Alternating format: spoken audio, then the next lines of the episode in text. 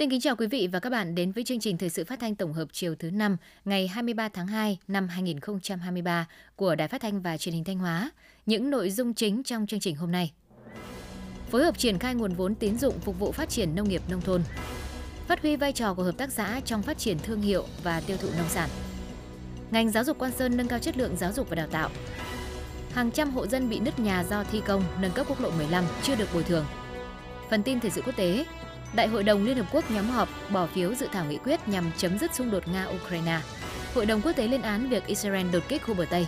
Sau đây là nội dung chi tiết.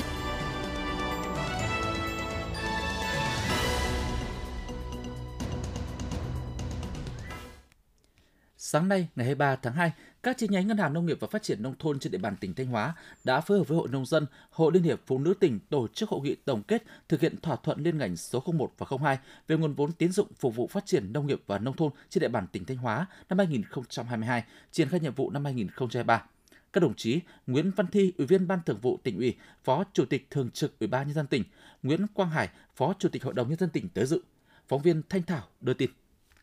Đến hết năm 2022, tổng dư nợ cho vay theo thỏa thuận liên ngành 01 và 02 tại các chi nhánh Agribank trên địa bàn tỉnh Thanh Hóa đạt 16.395 tỷ đồng, với gần 141.000 hội viên đang vay vốn, tăng 14% so với đầu năm. Trong đó, dư nợ cho vay theo thỏa thuận liên ngành 1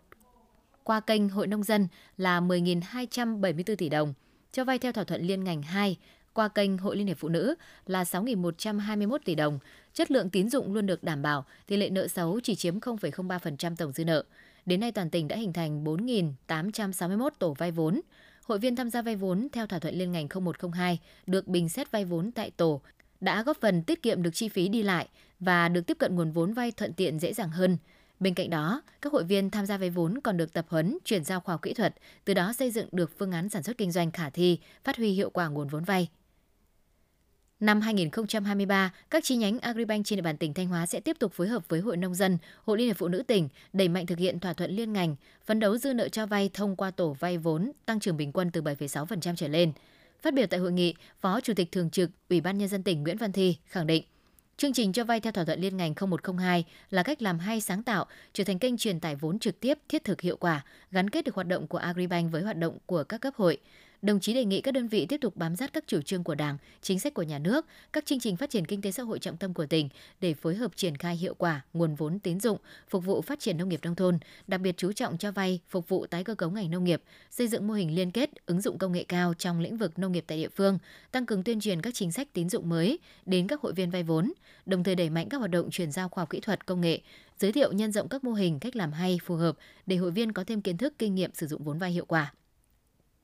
Đồng chí Phó Chủ tịch Thường trực Ủy ban nhân dân tỉnh cũng đề nghị chính quyền các địa phương quan tâm chỉ đạo rút ngắn thời gian cấp giấy chứng nhận quyền sử dụng đất, tạo điều kiện thuận lợi cho người dân thực hiện thủ tục, đảm bảo đủ điều kiện để ngân hàng cho vay vốn. Các đơn vị tiếp tục củng cố kiện toàn hoạt động của các tổ vay vốn, ban chỉ đạo tại địa phương, nâng cao chất lượng công tác kiểm tra giám sát, đảm bảo nguồn vốn tín dụng phục vụ phát triển nông nghiệp nông thôn được cung ứng kịp thời, đúng đối tượng, sử dụng đúng mục đích và phát huy hiệu quả cao nhất.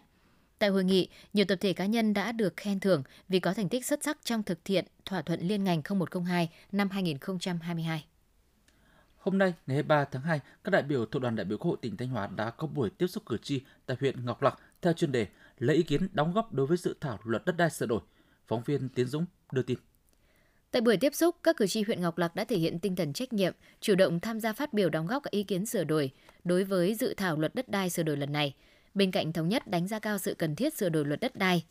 các cử tri đề nghị bổ sung quy định cụ thể về xác định diện tích đất đối với trường hợp sử dụng đất không có giấy tờ về quyền sử dụng đất mà đất đã sử dụng ổn định từ năm 1980, xem xét điều chỉnh lại quy định thời điểm tính thu tiền sử dụng đất, tiền thuê đất, bổ sung quy định cụ thể về định mức thỏa thuận tối đa đối với việc sử dụng đất để thực hiện các dự án đầu tư thông qua việc thỏa thuận về quyền sử dụng đất, đề nghị bỏ quy định về đối tượng là hộ gia đình sử dụng đất – về thẩm quyền giải quyết tranh chấp đất đai, cử tri huyện Ngọc Lặc đề nghị nêu rõ trách nhiệm của Ủy ban nhân dân các cấp trong việc cung cấp hồ sơ có liên quan, nhất là các vụ việc tranh chấp không có giấy tờ về quyền sử dụng đất theo quy định. Phát biểu tiếp thu các ý kiến góp ý của các cử tri tại hội nghị, đại diện đoàn đại biểu Quốc hội đã nhấn mạnh vai trò quan trọng của luật đất đai đối với sự phát triển kinh tế xã hội của đất nước. Việc tổ chức lấy ý kiến cử tri, đóng góp cho dự thảo luật nhằm phát huy quyền làm chủ, huy động trí tuệ tâm huyết, tạo sự đồng thuận của nhân dân đối với chủ trương đường lối của Đảng, đảm bảo tính đồng bộ thống nhất khả thi của hệ thống pháp luật, đáp ứng được yêu cầu phát triển đất nước trong giai đoạn mới. Các ý kiến đóng góp của cử tri sẽ được đoàn đại biểu Quốc hội tỉnh Thanh Hóa ghi nhận, tổng hợp để phản ánh với ban soạn thảo và đóng góp ý kiến với Quốc hội tại kỳ họp sắp tới.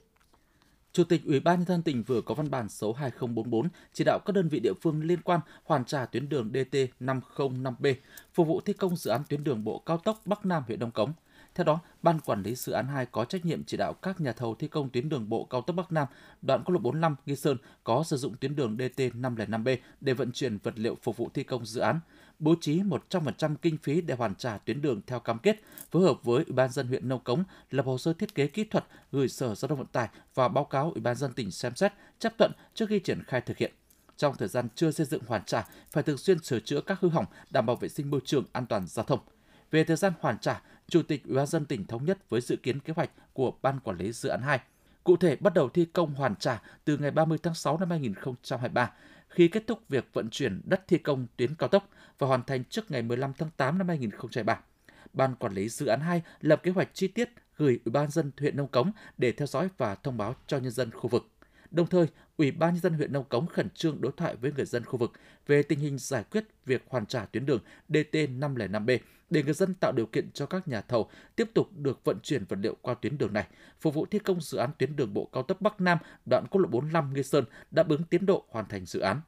Sở Giao thông Vận tải chỉ đạo đơn vị được giao quản lý và bảo dưỡng thường xuyên tuyến đường, phối hợp với Ủy ban dân huyện Nông Cống, Ủy ban dân xã Thăng Long kiểm tra, ra soát bổ sung các biển báo hiệu giao thông xong trước ngày mùng 5 tháng 3 năm 2023 phối hợp với Ủy ban dân huyện Nông Cống theo dõi quá trình triển khai thực hiện của ban quản lý dự án 2, kịp thời báo cáo Chủ tịch Ủy ban dân tỉnh những vấn đề vượt thẩm quyền. Mới đây, Ủy ban nhân dân tỉnh Thanh Hóa đã có văn bản giao các sở, ban ngành, đơn vị cấp tỉnh, Ủy ban nhân dân các huyện thị xã, thành phố, các ban quản lý dự án đầu tư xây dựng chuyên ngành, khu vực thực hiện các nội dung chỉ đạo của Bộ Xây dựng về việc hướng dẫn xử lý đối với các công trình không đảm bảo an toàn phòng cháy chữa cháy. Chủ tịch Ủy ban nhân dân tỉnh yêu cầu các sở ban ngành đơn vị cấp tỉnh, Ủy ban nhân dân các huyện thị xã thành phố theo chức năng nhiệm vụ được giao, tập trung thực hiện quyết liệt các nhiệm vụ tại các văn bản chỉ đạo của Thủ tướng Chính phủ, Bộ Xây dựng và của tỉnh liên quan đến công tác phòng cháy chữa cháy, về xử lý các công trình không đảm bảo yêu cầu về phòng cháy chữa cháy trên địa bàn tỉnh. Ban quản lý khu kinh tế Nghi Sơn và các khu công nghiệp, Ủy ban nhân dân các huyện thị xã thành phố chỉ đạo phòng chuyên môn về xây dựng trực thuộc phối hợp với Sở Xây dựng, Công an tỉnh và các đơn vị liên quan hướng dẫn phối hợp với các chủ đầu tư, chủ sở hữu hoặc người quản lý sử dụng công trình thực hiện việc điều chỉnh thiết kế, kiến trúc, kết cấu, công năng công trình, giấy phép xây dựng, quy hoạch xây dựng liên quan đến các giải pháp tăng cường phòng cháy chữa cháy cho phù hợp với các quy định hiện hành.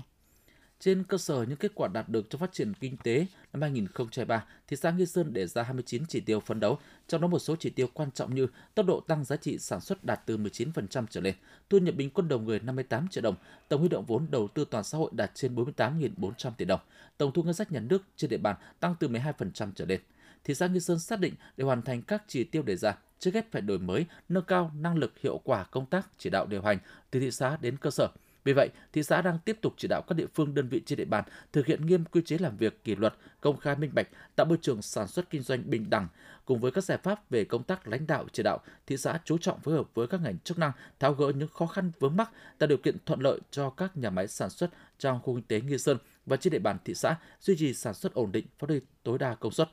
tập trung đẩy nhanh công tác giải phóng mặt bằng để phục vụ đầu tư xây dựng hạ tầng kỹ thuật khu công nghiệp Đồng Vàng, nhà máy hóa chất Đức Giang, cảng container Long Sơn.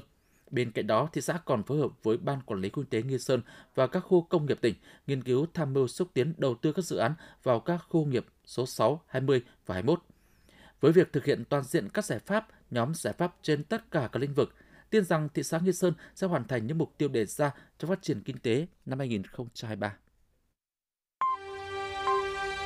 Quý vị và các bạn đang nghe chương trình thời sự phát thanh của Đài Phát thanh Truyền hình Thanh Hóa. Chương trình đang được thực hiện trực tiếp trên sóng FM tần số 92,3 MHz. Tiếp theo là những thông tin đáng chú ý mà phóng viên đài chúng tôi vừa cập nhật. Giá thức ăn chăn nuôi đang ở mức khá cao, thức ăn dành cho lợn từ 13.000 đến 40.000 đồng một kg tùy loại, thức ăn gà công nghiệp phổ biến từ 13.500 đến 14.000 đồng một kg. Mức giá này không hạ nhiệt so với thời điểm giá cao năm 2022 và được xem là mức đỉnh trong nhiều năm qua phần lớn các nguyên liệu trong sản xuất ăn chăn nuôi trong nước đều phải nhập khẩu từ các quốc gia như Brazil, Ấn Độ, Argentina, Mỹ. Báo động này gần như phải nhập khẩu 100%, ảnh hưởng từ yếu tố mùa vụ, chính trị thế giới khiến nguồn cung giảm đẩy giá bán các nguyên liệu này tăng cao, khả năng giá nguyên liệu sẽ còn ở mức cao đến hết quý 2 năm nay, thậm chí còn tăng đến quý 3 mới dần hạ nhiệt. Là địa phương có nhiều tiềm năng phát triển nông nghiệp, những năm qua huyện Thiệu Hóa đã thực hiện có hiệu quả việc chuyển đổi cơ cấu cây trồng vật nuôi, hỗ trợ người dân xây dựng và nhân rộng các mô hình sản xuất nông nghiệp, chú trọng các mô hình nông nghiệp an toàn hữu cơ, ứng dụng khoa học kỹ thuật, chăn nuôi an toàn sinh học. Hiện nay, mô hình trồng rau gia vị đã được nhân rộng ở các vùng sản xuất rau an toàn trên địa bàn huyện Thiệu Hóa. Các loại rau củ, dưa baby, dưa kim hoàng hậu cũng được người dân trong huyện sản xuất theo tiêu chuẩn Việt Gáp. Theo tính toán của các hộ dân, nếu như trước đây sản xuất theo phương pháp truyền thống, thì một hecta rau màu thu nhập gần 300 triệu đồng một năm, nhưng nhờ áp dụng khoa học kỹ thuật vào sản xuất rau quả an toàn đã cho thu nhập từ 400 đến 500 triệu đồng một hecta một năm. Riêng diện tích dưa kim hoàng hậu cho thu nhập trên 4 tỷ đồng mỗi năm. Để phát triển các mô hình sản xuất bền vững, huyện Thiệu Hóa sẽ tiếp tục khuyến khích hỗ trợ định hướng cho người dân xây dựng các mô hình sản xuất nông nghiệp, trong đó ưu tiên các mô hình sản xuất an toàn, ứng dụng khoa học kỹ thuật, bảo vệ môi trường, chăn nuôi an toàn dịch bệnh, nhất là phát triển các mô hình gắn với liên kết sản xuất, bao tiêu sản phẩm, tạo ra sản phẩm nông nghiệp đáp ứng yêu cầu của thị trường. Những năm gần đây, huyện Yên Định đã hỗ trợ các hộ chăn nuôi theo vùng quy hoạch thực hiện các biện pháp chăn nuôi an toàn sinh học, liên kết sản xuất với các doanh nghiệp, góp phần phát triển chăn nuôi bền vững, phản ánh của phóng viên Trần Hà. Trước đây các hộ dân xã Định Hòa huyện Yên Định chủ yếu chăn nuôi tự phát, chưa có liên kết. Việc mua con giống, thức ăn, thuốc thú y với giá cao, chất thải trong chăn nuôi chưa được xử lý triệt để, ảnh hưởng tới môi trường. Khắc phục tồn tại này, năm 2020, Ủy ban nhân dân xã đã quy hoạch diện tích 32 hecta cụm trang trại tập trung có điều kiện thuận lợi về hạ tầng nhằm thu hút các doanh nghiệp liên kết sản xuất bao tiêu sản phẩm cho nông dân. Đến nay toàn xã đã có 7 trang trại chăn nuôi gia súc gia cầm liên kết với các công ty chăn nuôi lớn trong và ngoài tỉnh, đem lại doanh thu hàng tỷ đồng mỗi năm. Ông Vũ Hùng Thơm, Chủ tịch Ủy ban nhân dân xã Định Hòa cho biết. Định Hòa kêu gọi các nhà đầu tư để phát triển cái mô hình trang trại. Và đến hôm nay Định Hòa chúng tôi có bốn cái trang trại chăn nuôi lợn và ba trang trại chăn nuôi gà quy mô để phát triển cái trang trại này. Địa phương rất quan tâm vấn đề bù trưởng trên cơ sở đó là tuyên truyền vận động yêu cầu của các hộ chăn nuôi và đảm tốt cái công tác xử lý môi trường. Đối với hộ trang trại đã mạnh dạn đầu tư được các tiến bộ khoa học kỹ thuật chăn nuôi, tự động hóa chăn nuôi tương đối là tốt đã góp phần nâng cao cái giá trị thu nhập cho từng trang trại. Sau khi được Ủy ban Nhân dân xã Định Hòa tạo điều kiện về mặt bằng, hệ thống hạ tầng điện nước, đường giao thông thuận lợi, anh Phạm Duy Cường, quản lý trang trại chăn nuôi gà công nghiệp, đã liên kết với công ty trách nhiệm hữu hạn Jaffa Việt Nam theo quy trình khép kín với số lượng 100.000 con một năm – trong quá trình chăn nuôi, gia đình anh được công ty cung ứng con giống, chuyển giao kỹ thuật chăn nuôi an toàn sinh học. Tham gia vào chuỗi liên kết, trang trại của gia đình anh được công ty cung ứng thức ăn con giống, có nguồn gốc xuất xứ rõ ràng, được tiêm phòng vaccine, thu mua sản phẩm đạt tiêu chuẩn. Mỗi năm doanh thu của trang trại đạt trên 1 tỷ đồng. Khi mà đầu tư cái hệ thống chăn nuôi công nghệ cao, máng ăn tự động và hệ thống camera giám sát thì nâng cao về năng suất và giảm thiểu cái rủi ro sẽ làm giảm cái tác động xấu đến môi trường cũng như là giảm những cái ờ, ảnh hưởng của dịch bệnh trong quá trình chăn nuôi. Là huyện có nhiều tiềm năng thế mạnh phát triển chăn nuôi, huyện Yên Định đã chủ động phối hợp với các xã thị trấn tăng cường quản lý chặt chẽ việc kinh doanh giống trên địa bàn, bảo đảm các hộ dân sử dụng con giống có nguồn gốc rõ ràng, chất lượng tốt. Cùng với đó, cấp ủy chính quyền tạo điều kiện về đất đai, hỗ trợ xây dựng đường giao thông vào các khu trang trại để các hộ chăn nuôi thuận lợi vận chuyển thức ăn con giống, tiêu thụ sản phẩm. Toàn huyện có 85 trang trại chăn nuôi ký kết hợp đồng liên kết chăn nuôi với công ty cổ phần Phú Gia, công ty trách nhiệm hữu hạn Jaffa Comfit Việt Nam, công ty cổ phần chăn nuôi CP Việt Nam – khi liên kết sản xuất, các hộ dân được chuyển giao kỹ thuật chăn nuôi an toàn, sản phẩm đạt chất lượng, thị trường ổn định, hiệu quả kinh tế tăng từ 15 đến 20%. Ông Nguyễn Đăng Ngọc, Phó phòng Nông nghiệp huyện Yên Định nói. Theo cái mục tiêu nhiệm vụ của đề án ấy, thì huyện sẽ tập trung phát triển các cái con nuôi hàng hóa lợi thế như là lợn, trâu, bò, gia cầm. Huyện tập trung ứng dụng các cái giống mới cho cái năng suất chất lượng thịt thơm ngon đẩy mạnh ứng dụng các cái cơ giới hóa đồng bộ. Hoặc công nghệ tái cơ cấu ngành sử dụng một phần kinh phí huyện để xây dựng các cái mô hình điểm về ứng dụng khoa công nghệ với sản xuất. Thời gian tới, bên cạnh những giải pháp đã và đang thực hiện để tích cực thu hút các dự án đầu tư vào lĩnh vực chăn nuôi, huyện Yên Định tập trung tuyên truyền khuyến khích nhân rộng các mô hình liên kết theo chuỗi nhằm nâng cao giá trị, đồng thời hỗ trợ các hộ dân được thuê đất lâu dài, chuyển giao khoa học kỹ thuật, quy hoạch vùng phát triển chăn nuôi tập trung gắn với giải quyết ô nhiễm môi trường, phát triển chăn nuôi bền vững. Thưa quý vị và các bạn, không chỉ khẳng định vai trò quan trọng trong liên kết sản xuất, thời gian qua, nhiều hợp tác xã trên địa bàn Thanh Hóa đã nỗ lực xây dựng, quảng bá tiêu thụ các sản phẩm nông sản địa phương, nhất là sản phẩm ô cốp, góp phần nâng cao giá trị nông sản, tạo việc làm cho nhiều lao động trên địa bàn. Bài viết của phóng viên Thanh Tập.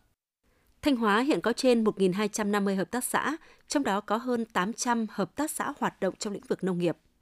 Cùng với quan tâm phát triển thêm thành viên, huy động thêm vốn góp, mở rộng các dịch vụ phục vụ liên kết sản xuất, các hợp tác xã nông nghiệp đã chú trọng đầu tư ứng dụng công nghệ cao là cầu nối tiếp thu hướng dẫn người dân ứng dụng khoa học kỹ thuật, các quy trình sản xuất nông nghiệp an toàn, thân thiện với môi trường, từng bước xây dựng thương hiệu cho nông sản địa phương. Ông Lê Văn Dung, Phó Giám đốc Hợp tác xã Dịch vụ Nông nghiệp Thiệu Hưng, huyện Thiệu Hóa, tỉnh Thanh Hóa cho biết. Sau khi ờ, được ờ, chứng nhận là sản phẩm ô cốt thì hợp tác xã chúng tôi đã đấu mối với các ờ, siêu thị rồi các công ty để tiêu thụ sản phẩm cho bà con, nâng cao thu nhập cho bà con và để giữ được thương hiệu và chất lượng thì chúng tôi đã luôn luôn tuyên truyền bà con thực hiện các quy trình sản xuất theo quy trình Việt Gáp. Nhiều hợp tác xã trên địa bàn Thanh Hóa đã chú trọng đầu tư máy móc, gắn sản xuất với chế biến, tạo ra các sản phẩm có chất lượng, tích cực tham gia các hoạt động xúc tiến thương mại, quảng bá sản phẩm thông qua các chương trình do địa phương tổ chức, bán hàng trên sàn giao dịch thương mại điện tử, hệ thống phân phối mạng xã hội. Ông Lê Đình Tú, Giám đốc Hợp tác xã Dịch vụ Nông nghiệp Bình Sơn, huyện Triệu Sơn, tỉnh Thanh Hóa nói. Hợp tác xã một ngày nói chung là nâng à, chất lượng sản phẩm lên một ngày là đầu tư các à, thiết bị máy móc cũng đến như các cái quản lý về kỹ thuật nên đến nay các chất lượng lên thì được bà con nhân dân à, là cũng tin tưởng hợp tác xã nên là cũng tuân thủ theo các cái mọi mặt nên nay là ra thị trường thì, thì đối với người tiêu dùng thì đến nay cũng cảm thấy là tin tưởng hơn. Ông Bùi Công Anh, Phó Tránh Văn phòng Điều phối Xây dựng Nông thôn mới tỉnh Thanh Hóa cho biết.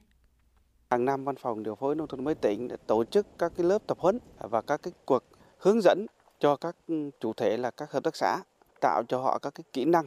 đưa sản phẩm lên các sàn thương mại điện tử. Các chủ thể là hợp tác xã cũng đã chủ động xây dựng các cái trang website để quảng cáo, liên kết và bán sản phẩm. Thì từ đó các cái sản phẩm của hợp tác xã trên địa bàn tỉnh đã có rất nhiều sản phẩm được công nhận là sản phẩm ô cốp 3 sao, 4 sao và đã được đưa ra thị trường trong và ngoài tỉnh.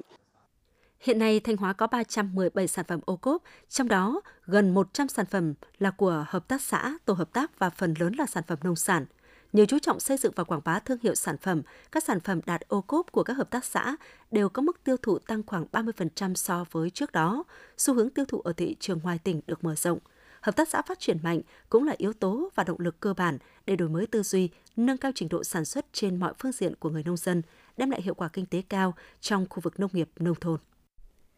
Năm 2023 được nhận định là một năm bùng nổ của du lịch. Thanh Hóa không nằm ngoài xu thế này. Để đạt mục tiêu đón 12 triệu lượt khách và phục hồi mạnh mẽ cho toàn ngành du lịch, một trong những giải pháp được Thanh Hóa đưa ra là chú trọng thúc đẩy các hoạt động liên kết, hợp tác vùng, hướng tới đa dạng hóa nguồn khách dựa trên ưu thế về hệ thống giao thông đồng bộ. Phóng viên Minh Tuyết phản ánh.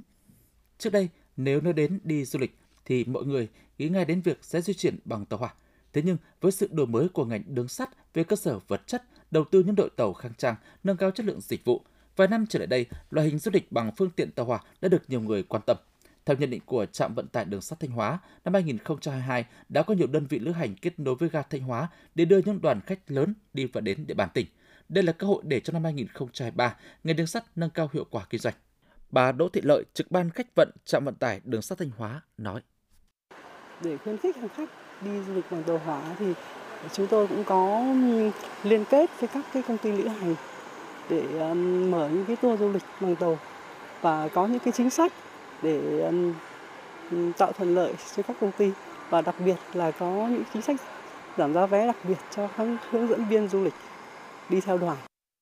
Được đầu tư của Tổng công ty Cảng hàng không Việt Nam, hiện nay Cảng hàng không Thọ Xuân đang cung cấp dịch vụ cho bốn hãng Vietnam Airlines, Pacific Airlines, Vietjet, Bamboo Airways. Trung bình mỗi ngày phục vụ từ 13 đến 15 chuyến bay, cao điểm lên đến 24 chuyến với các đường bay khứ hồi kết nối Thanh Hóa với thành phố Hồ Chí Minh, Buôn Ma Thuột, Nha Trang, Phú Quốc, Đà Lạt, Cần Thơ.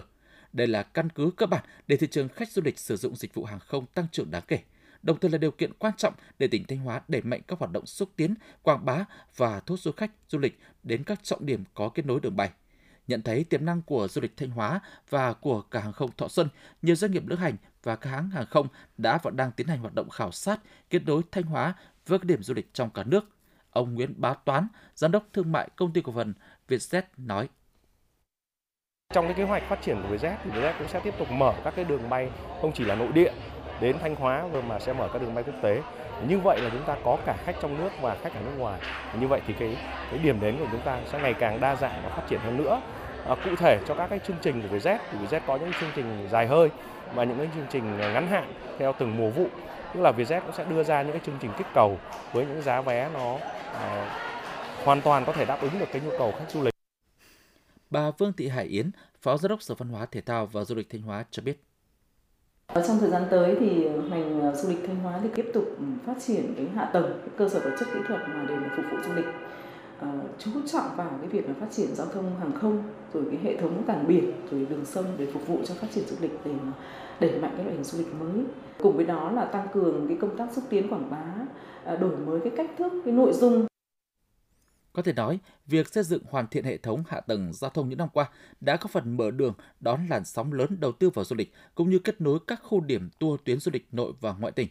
Để đạt được mục tiêu phát triển du lịch trong thời gian tới, việc đầu tư hệ thống hạ tầng sẽ tiếp tục được ưu tiên nhằm thu hút các nhà đầu tư chiến lược cung cấp sản phẩm, dịch vụ du lịch chất lượng cao, nhất là khai thác tiềm năng lợi thế về biển đảo, sinh thái, cộng đồng, văn hóa. Từ đó, khẳng định vị thế của du lịch xứ Thanh hướng đến mục tiêu đưa Thanh Hóa trở thành một trong những trọng điểm du lịch của cả nước.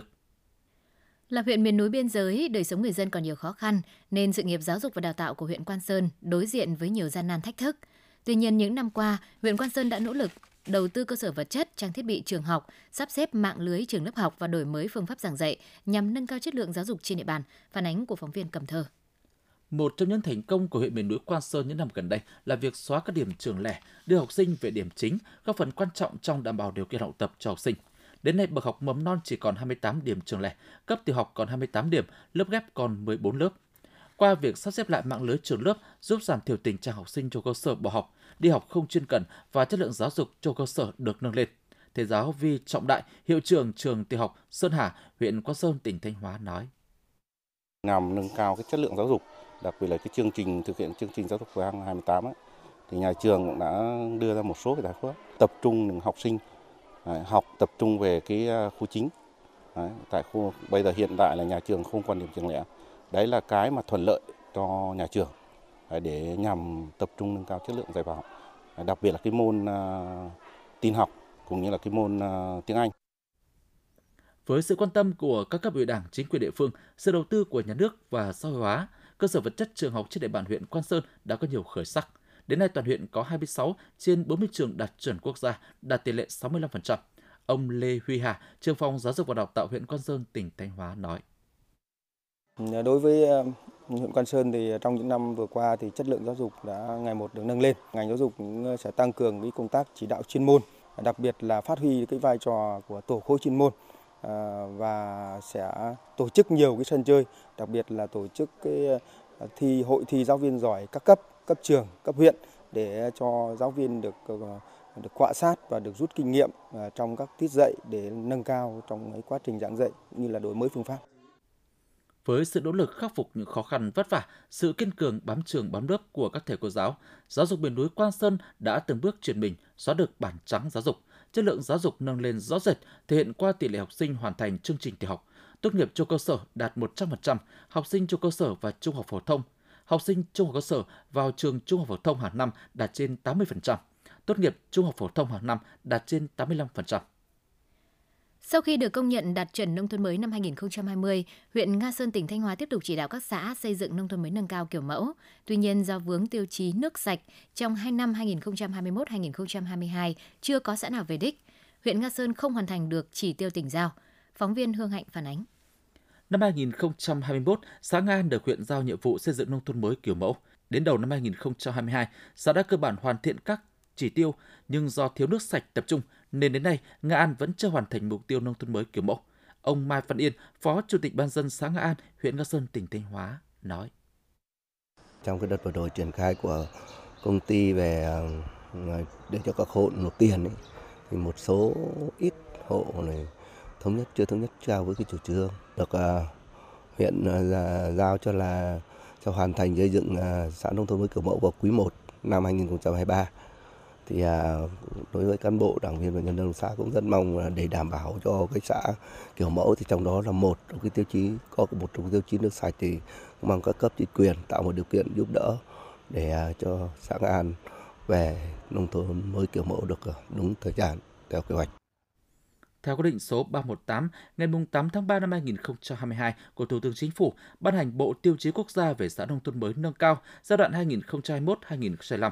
Để đạt tiêu chí 18.1, các xã phải có tỷ lệ từ 55% số hộ trở lên được sử dụng nước sạch theo quy chuẩn từ hệ thống cấp nước tập trung. Hiện nay trên địa bàn huyện mới chỉ có 10 trên 24 xã được cấp nước sạch tập trung. Các xã trong lộ trình về đích nông thôn mới nâng cao kiểu mẫu đều chưa có nước sạch. Qua tìm hiểu, trên địa bàn huyện có hai dự án nước sạch Bắc và Nam Nga Sơn cung cấp nước sạch cho các xã còn lại. Cả hai nhà máy đã triển khai xây dựng từ năm 2021. Trong quá trình thực hiện, do chưa thống nhất được mức thu tiền với các hộ dân nên tiến độ dự án chậm. Trong khi đó, phần lớn các hộ đang phải dùng chủ yếu là nguồn nước giếng khoan, nước bừa, chất lượng nước không đảm bảo sức khỏe. Do chưa có nước sạch nên năm xã trong lộ trình xây dựng nông thôn mới nâng cao kiểu mẫu năm 2021-2022 đều chưa đạt.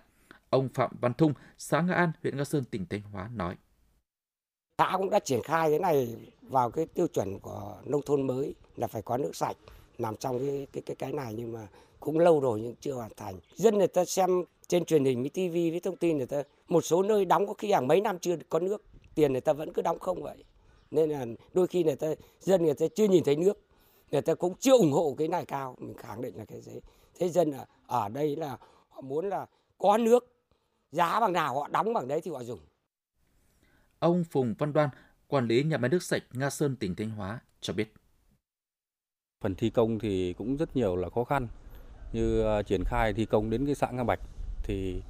dân ờ, không phối hợp cùng với nhà máy để hoàn thành cái dự án. Với thứ hai nữa là khi đóng góp để xây dựng nhà máy thì dân phản đối rất nhiều và không có hộ nào đóng góp. Nước sạch là xã hội hóa, doanh nghiệp thì cũng đầu tư đây và cũng cần chung tay của ờ, bà con nhân dân và doanh nghiệp để chúng ta đóng góp để xây dựng một cái mạng lưới cấp nước để cho bà con được sử dụng để nâng cao cái, cái chất lượng cuộc sống. Hiện nay, huyện Nga Sơn đang tích cực phối hợp cùng hai nhà máy nước sạch và các xã tháo gỡ khó khăn để nhanh tiến độ thực hiện, góp phần hoàn thành mục tiêu nông thôn mới nâng cao kiểu mẫu. Sáng ngày 23 tháng 2, huyện ủy Yên Định tổ chức hội nghị tổng kết cuộc thi tìm hiểu tác hại của ma túy và công tác đấu tranh phòng chống tội phạm, trộm cắp tài sản và tội phạm ma túy. Đại diện lãnh đạo công an tỉnh và lãnh đạo huyện dự. Cuộc thi góp phần thực hiện có hiệu quả chỉ thị số 13 ngày 14 tháng 6 năm 2022 của Ban Thường vụ huyện ủy về tăng cường sự lãnh đạo của Đảng đối với công tác phòng chống tội phạm, trộm cắp tài sản và tội phạm ma túy trên địa bàn huyện Yên Định, giúp ổn định tình hình an ninh chính trị, trật tự an toàn xã hội, xây dựng huyện ngày càng phát triển vững mạnh. Tính đến hết tháng 10 năm 2022, toàn huyện có 36.271 bài dự thi. Ban tổ chức cuộc thi đã nhận được 398 bài chất lượng cao của các đơn vị gửi về và tổ chức chấm điểm qua hai vòng. Tại hội nghị tổng kết, ban tổ chức đã trao giấy chứng nhận khen thưởng cho 12 tập thể và 44 cá nhân, trong đó có một giải nhất cho tập thể Đảng ủy xã Yên Thái, hai giải nhất cá nhân gồm Trịnh Thị Hương, giáo viên trường Trung học cơ sở Định Tiến và Lê Thị Dung, giáo viên trường tiểu học Yên Thái và nhiều giải tập thể cá nhân khác. Thiếu hiểu biết về pháp luật, thiếu kỹ năng phòng vệ, nhận thức về các vấn đề còn hạn chế, cộng với tâm lý hiếu thắng, cái tôi quá cao ở lứa tuổi học trò là một trong những nguyên nhân khiến nhiều học sinh trở thành tội phạm hoặc tòng phạm trong những vụ vi phạm pháp luật. Vì vậy, vấn đề giáo dục, trang bị kiến thức pháp luật cho học sinh luôn là việc cần thiết để không chỉ giúp các em nhận biết được đâu là hành vi hợp pháp và đâu là hành vi vi phạm pháp luật, qua đó xây dựng thói quen và nhân cách sống chuẩn mực ngay từ khi còn ngồi trên ghế nhà trường. Thời gian gần đây, nhiều hình thức đổi mới trong hoạt động phổ biến giáo dục pháp luật cho học sinh đã được nhiều cơ quan đơn vị thực hiện khá hiệu quả. Trong buổi tuyên truyền pháp luật cho học sinh trường tiểu học và trung cơ sở Newton diễn ra vào đầu tháng 2 năm 2023 do Đoàn Thanh niên Công an thành phố Thanh Hóa phối hợp với nhà trường tổ chức. Hơn 100 học sinh ở các khối lớp đã được tập huấn trao đổi kỹ năng phòng tránh chất gây nghiện và sử dụng Internet an toàn. Bằng những bài học mang tính ứng dụng, học sinh sẽ hiểu và dễ vận dụng vào thực tế, biết cách bảo vệ mình, bảo vệ bạn bè và điều chỉnh hành vi theo hướng chuẩn mực của luật pháp, của đạo đức, từ đó góp phần ngăn chặn hành vi vi phạm pháp luật. Tại dự thảo luật đất đai sửa đổi, Bộ Tài nguyên và Môi trường đề xuất hộ gia đình cá nhân đang sử dụng đất trước ngày 1 tháng 7 năm 2014 nhưng không có các giấy tờ quy định tại điều 135 của luật này, có hộ khẩu thường trú tại địa phương và trực tiếp sản xuất nông lâm nghiệp, nuôi trồng thủy sản, làm muối tại vùng có điều kiện kinh tế xã hội khó khăn, vùng có điều kiện kinh tế xã hội đặc biệt khó khăn, được Ủy ban nhân dân cấp xã nơi có đất xác nhận là người đã sử dụng đất ổn định, không có tranh chấp thì được cấp sổ đỏ và không phải nộp tiền sử dụng đất. Quý vị và các bạn vừa theo dõi chương trình thời sự của Đài Phát thanh và Truyền hình Thanh Hóa, chỉ đạo nội dung Phạm Văn Báo, chỉ đạo sản xuất Nguyễn Huy Long, tổ chức sản xuất Nguyễn Thanh Phương, đạo diễn Trần Hà, phát thanh viên Quang Duẩn Thùy Dung, kỹ thuật viên Tiến Quân. Kính chào tạm biệt và hẹn gặp lại trong những chương trình sau.